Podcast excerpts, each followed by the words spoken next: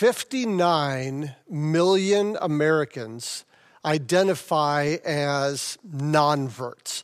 Of course, they wouldn't use the term nonverts, but that doesn't mean that they don't identify as nonverts.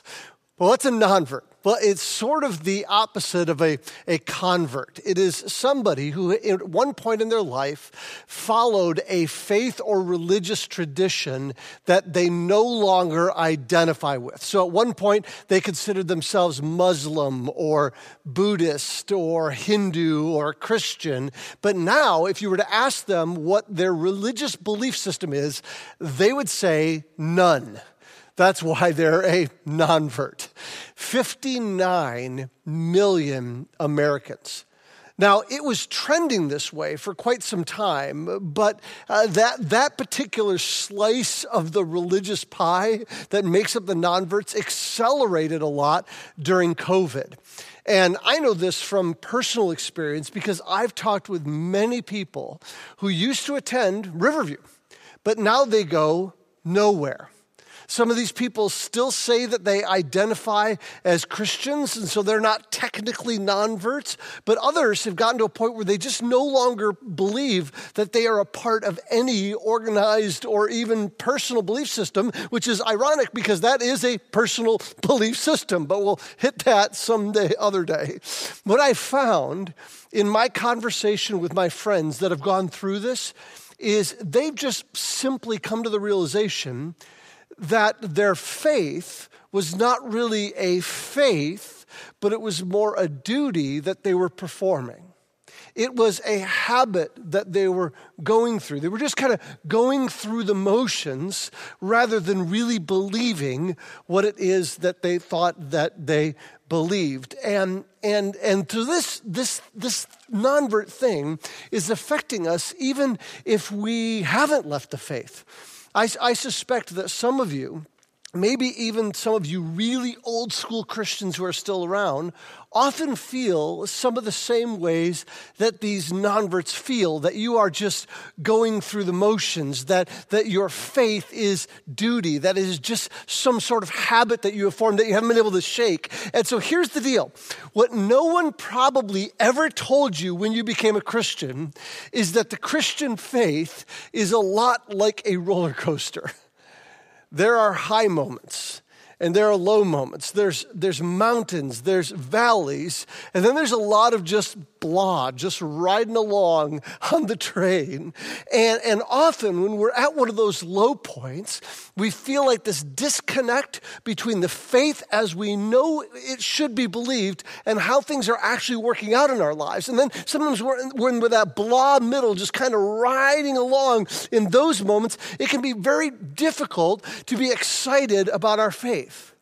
But I really believe that the key is finding joy despite where we are on the ride, whether it be the high or the low or the middle.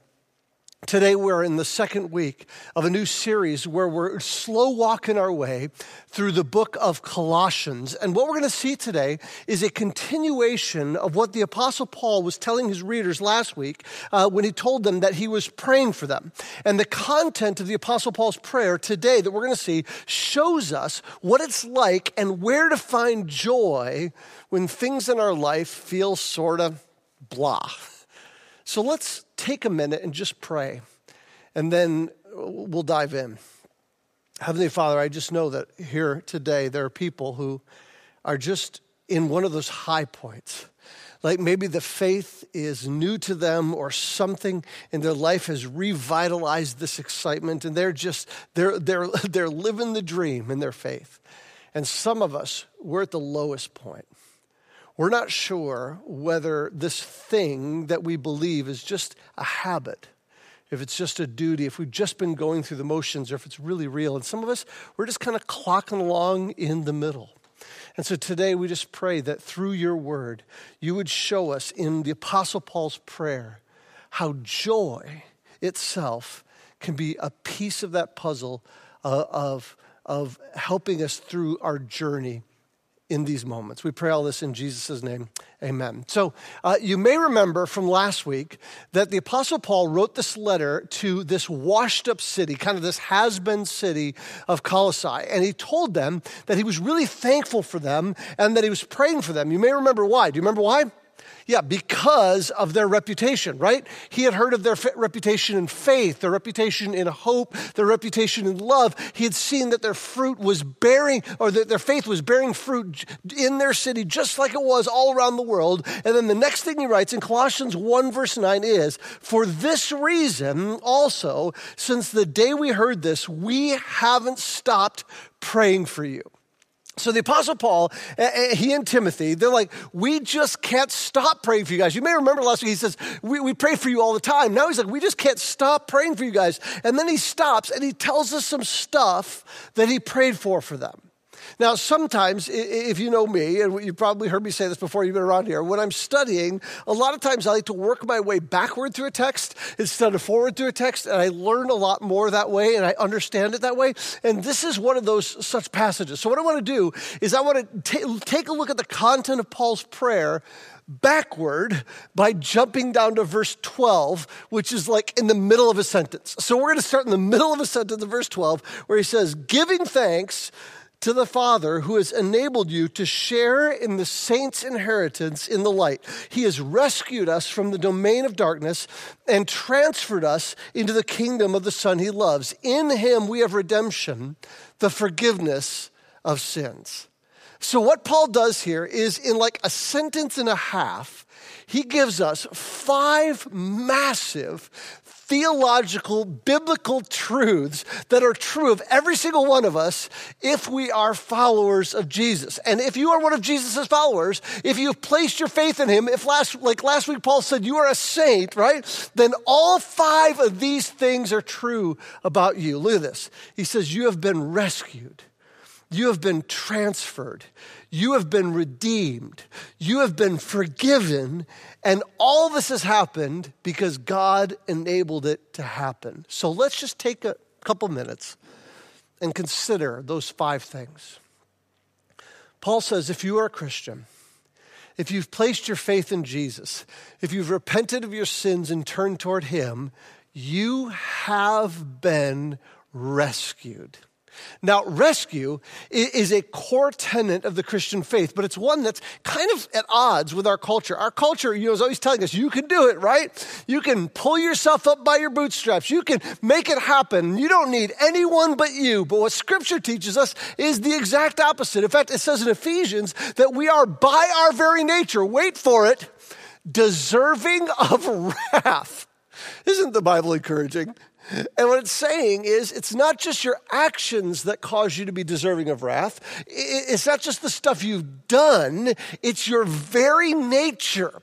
The core of your being deserves wrath. And, and why is that? Because you're trapped. You are enslaved. You are chained. In the next chapter of Colossians, he says, You were dead in your sin. You may remember he alluded to that last week. And I know what you're probably thinking, at least subconsciously. You're probably thinking, I know some people who are deserving of wrath. I see them all the time in traffic, but it ain't me.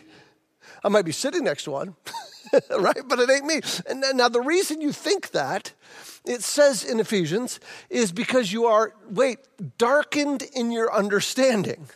You are separated from God. You are ignorant and hard hearted. And I know that that all sounds so offensive. But if the Bible is to be believed, if that is true, then you're trapped. You're chained. You are in need of rescue. And you need to be rescued by one who is not trapped, who is not chained, one who is true, one who is not darkened in his understanding, one who is not ignorant or separated from God. And, and, and just, let me tell you a little story that has, I think it'll make sense. So I was doing my taxes, like at the last minute, which I shouldn't have been, last week. And I hit a little snafu in my taxes. And I couldn't, no matter how hard I tried, I couldn't figure out a way out of it. And I had a plan, but it wasn't really a good plan, but I couldn't figure out what to do with my taxes. And, and at that time, uh, my daughter and my son in law just popped into our house to hang out. And my son in law made a little suggestion. It was a simple little suggestion about my taxes, but it was something I had never considered before. And what it did is it kind of like turned on a little light. And so I started to research what he said to make sure that he was right. I actually reached out to my accountant to talk to through them and with the tax service I'm working with and they completely made everything clear to me. My son in law was right. It was just, I had been darkened in my understanding. I had no idea. I had no way of fathoming what I had to do. And his simple suggestion changed everything. And that's how we are in a spiritual sense. We're in the dark. We don't know what we don't know. And until someone kind of turns a light on for us and leads us to, to see what we're looking for, we just can't see uh, what we're looking for. And the person that turns that light on for us is Jesus. And he's also the one that shines the light. He stepped into his creation. He lived a sinless life that we couldn't live. He showed us a way of living that just we could never even comprehend. And then he became our sin on the cross. And, and Jesus was not darkened in his understanding. He knew exactly what he was doing. This was all according to plan. He was not separated with God until that moment when he died on the cross for your sins and the Father turned his face away. And in that moment, Jesus became your sin. He became the sacrifice for the sin so that you wouldn't have to die, but he had to die so that you wouldn't die. But then he was buried. He rose again. He conquered sin, Satan, and death. He ascended to the right hand of God the Father, and He became the rescuer that you didn't even know you needed. And that is why Scripture says you have been rescued, and when you are rescued, you are also transferred. Your trajectory in your life, whether you realize it or not, was from darkness to darkness. So many people are like, why would a loving God send anyone to hell. And the truth is, your trajectory, your position was in darkness, toward darkness, and you needed to be rescued from that journey to hell. And that's what Jesus did. He rescued uh, you from being deserving of wrath. You were still deserving of wrath, but He rescued you from that wrath. And when Jesus stepped in and intervened, He reached in, He grabbed you, He rescued you. He not only did that, He transferred you over. He moved you from one kingdom to another kingdom. Uh, he put you into the kingdom of Jesus, the kingdom of God, the kingdom of light. You now have a new king in Jesus. You have a new passport. You are a new citizen. And Paul says that means you are redeemed. The word redeemed comes from the word ransom. There was a price hanging over your head, and Jesus paid that price fully for you. With his blood, he forgave you of all your sins. And this is true if you are in Christ. Not only that, but think about it. How much of that did you do? Absolutely none of it. None. That's why Paul says at the beginning, he says, God the Father enabled you to do this, to share in the saints' inheritance. If you're a follower of Jesus, if you are a saint, that means you have been, you are now a holy one who has been set apart for a purpose. And, and, and part of that purpose is to gain this inheritance, a, a portion of Jesus' inheritance, his inheritance he gives to you. So not only did Jesus take your sins onto the cross, he's giving you a share of his inheritance, and you've done none of it. There isn't a, a, a, modicum, there isn't a hint, there isn't a tiny smell of conditionality in any of this. There's nothing you can do to save yourself. There's nothing you can do to keep yourself saved. There's nothing you can do to maintain your salvation. Jesus does all the work. And what we're going to see is that this is the key to enduring joy when things are blah. When you're in one of those trough seasons you could take a look at Paul's prayer to the Colossians. So now let's jump back up to verse 9. He says, For this reason also, since the day we heard this, we haven't stopped praying for you. We are asking. This is Paul and Timothy's prayer for the Colossians and, and my prayer for you. And, and I think through the, through the power of the Holy Spirit, his prayer for you. We are asking that you may be filled with the knowledge of his will and in all wisdom and spiritual understanding. This is the content of Paul's prayer. He's saying to these Colossian Christians, I want you to be filled with the knowledge of the will of God. Now, think about that for a second that word filled doesn't just mean like a little bit in your cup or right? Or that your cup is like half full. It doesn't mean it, that, that, that, that just you might have a tiny bit of slosh around at the bottom right? Um, it doesn't mean that they put, you put ice in all the way like they do at the restaurant so they can just give you a, a, a little squirt of pop in there right? He means i want you to be filled all the way to the brim with the knowledge of his will so, track with this. Paul is saying, because I am so thankful for all that God has already done in your life, your faith, your hope, your love that we saw last week. Because I've seen that your faith is growing to fruitfulness just like it is around the world. The same thing he said last week, right? In your little city, God's doing an amazing thing that syncs up with what he's doing around the world. Because, because of all of that, my prayer for you now is that you would be filled with the knowledge of the will of God.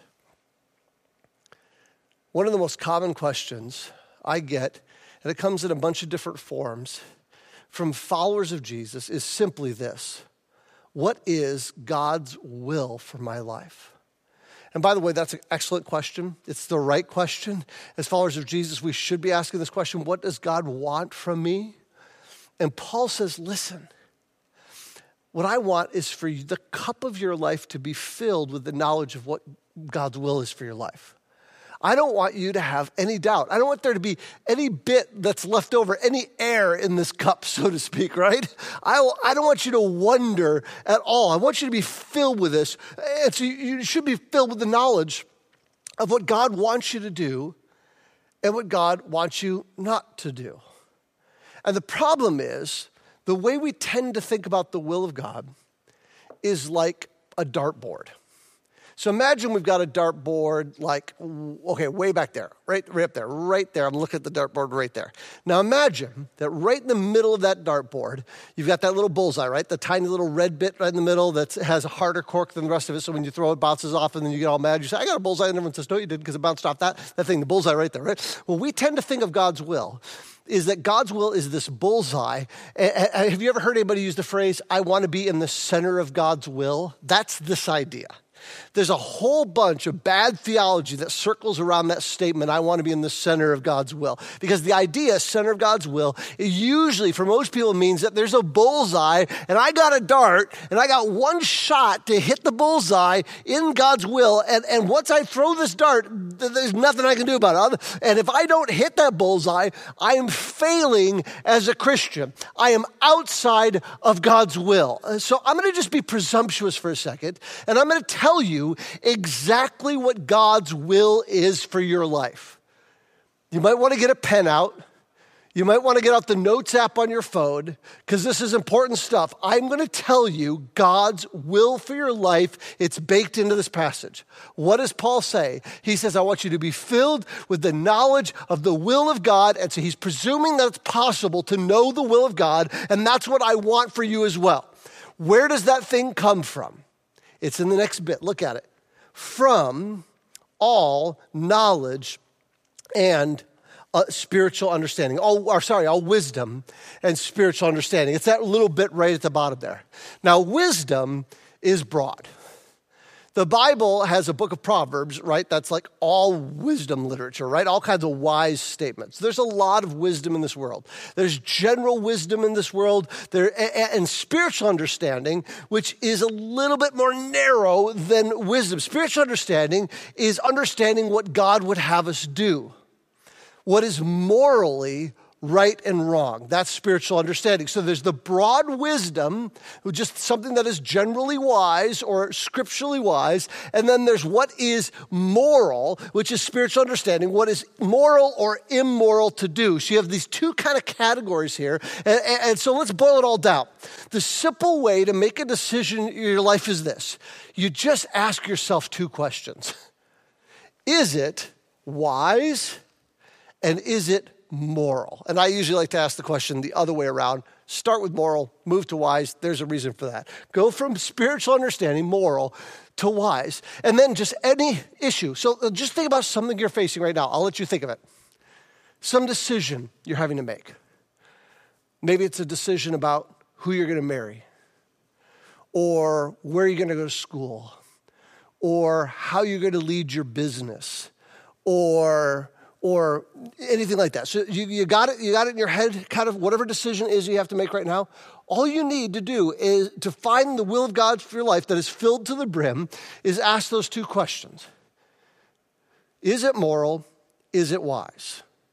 And once you've asked those two questions, you know God's will for your life. And by the way, the re, where we get our definition of moral, spiritual understanding, is from this book. And the broader definition of what is wise, it, comes from this book and just other just wisdom in this world. And so if the answer to both of these questions, is it moral and is it wise, is yes, then wait for it. You can do whatever you want to do. Pick it. So like if you have two options in front of you, and one is moral and wise, and the other is moral and wise, the question is no longer which one of these does God want me to do? It's which one do I want to do? Because they're both moral and wise. And if they're both wise and they're both have spiritual understanding, you get to choose. But a lot of times we have a choice, and the choice is between something that is immoral and perhaps unwise and moral and wise. And what we want to do is this is the one we really want to do. So we ask everybody's opinion should I do this? Let me give you an example. For instance, should I move in with my significant other before we get married? Let's process that for a second. Is it moral? Well, scripture would tell us that sexuality is reserved uh, uh, for the context of marriage. And so someone would say, okay, um, well, I can move in with her, but I'm not going to sleep with her, which, by the way, I've had people say that to me. That's a lie, right? So you're, you're lying to your pastor because obviously you're going to sleep with that person if you move in together. But let's just say you have just absolutely extraordinary self control and you're able to move in with them and not, not sleep with them. Is it wise? Well, we know that it isn't wise. We know that when, when people cohabitate before marriage, that they have a higher percentage of divorce than people who don't. The world will tell you that. That's not in the Bible. That's, that's just what the world tells you. We also know that temptation would be stronger. So it seems unwise. That's a pretty easy decision. But then we're like, what does God want me to do? Well, I feel like I want to do this. That's not how you determine God's will. You determine God's will on based whether it's moral or it's wise. Now, what does this have to do with Colossians? Well, think about this. If you have been rescued, if you have been transferred into a new kingdom, if you have been redeemed, if you have been forgiven, if none of that has anything to do with what you've done, what happens is the weight of all of that, when it falls on you, when you see how loved you are by God, that you were worthy of wrath, deserving of wrath, and yet He saved you, He rescued you, He forgave you, He redeemed you, He transferred you into His kingdom, eh, and that one day you're going to get a portion of Jesus' inheritance. When you begin to get that, it changes everything. You begin to want to, verse 10, walk worthy of the Lord, fully pleasing to Him, bearing fruit in every good work, and growing in the knowledge of God. And I realize I never gave them that slide, so you just have to live with that. Now, Notice this. This is really interesting. This is all like a big circle. Think about it this way as you grow in wisdom and spiritual understanding through this word, through getting to know this word, you begin to grasp God's will for your life.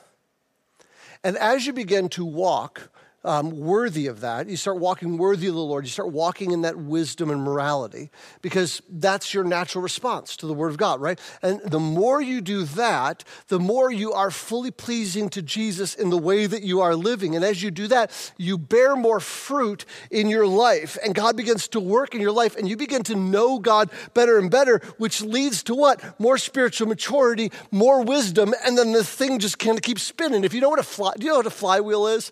Like a flywheel, it's like kind of, it's sort of like a, a ginormous, really heavy version of that top that you would spin as a kid on the table. You know the, the, what those things are, those little tops. And so basically, a flywheel, you have a bunch of them in your car. They're in all engines. Uh, basically, a flywheel is something really heavy that you have to take a lot of oomph to get the thing going, right? You have to really push it hard to get the thing moving. But once it gets moving, you just kind of start going like this to it. Shoop, shoop, shoop, and the thing just keeps spinning and keeps spinning. And that's what Paul's talking about here. He said, What I'm praying for you guys is that you will grow in, in wisdom and knowledge of the Lord. And what's going to end up happening from this is this is going to cause you to continue to walk worthy of the Lord, and so that that flywheel starts spinning in your life, and, and, and it just, just keeps flying. That, now, that heavy object is your spiritual maturity.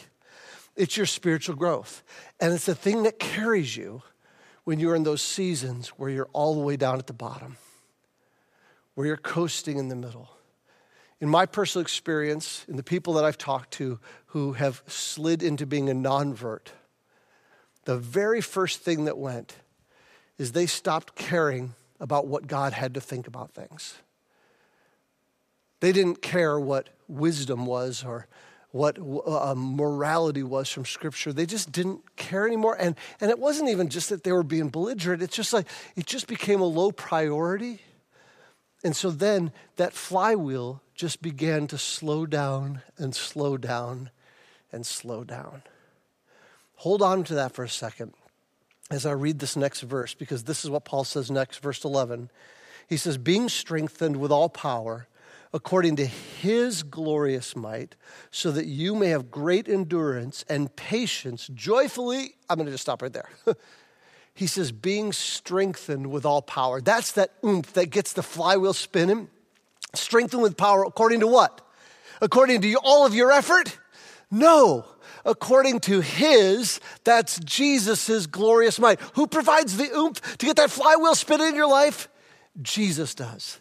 It's not your power. It's the power of God Almighty. It's the power of Jesus, His all powerful Son. This is what gets everything moving in your life. It's all about Him, it's His glorious might. And so when you have endurance and patience, He says, this endurance and patience and joy flows out of the mighty work of God, not your own work. So, this is what I would say. When you're feeling kind of blah in your spiritual walk, you don't need to do more or try harder. Let me say that again. When you are feeling, feeling blah in your spiritual work, you don't need to do more or try harder. It's about Jesus and his strength. So often, when our lives feel out of sync with our, our faith feels kind of out of sync with our life, we try to rely on ourselves more we try to gut it out more on our own. But it's all about Jesus. Jesus, who has great patience toward us, can give us great patience and understanding when we just realize Jesus has got this. And so, what we just do is we lean in to just knowing Him more, growing in our wisdom and understanding, so that He'll give us the patience and endurance to make it through all this. Look at this being strengthened with all power according to his glorious might, so that you may have great endurance and patience, joyfully giving thanks to the Father who has enabled you to share in the saints' inheritance in the light. The joy that you have comes through Jesus. The more you trust in Jesus, the more joy you have. And that doesn't mean it's easy. You can have joy in the midst of pain. You can have joy when trying to make tough decisions. You can have joy when dealing with the consequences of a bad decision that you've made that's now threatening to rip you out of the hands of Jesus. And no matter what you're facing today, if you are in Christ, your faith is secure in Him.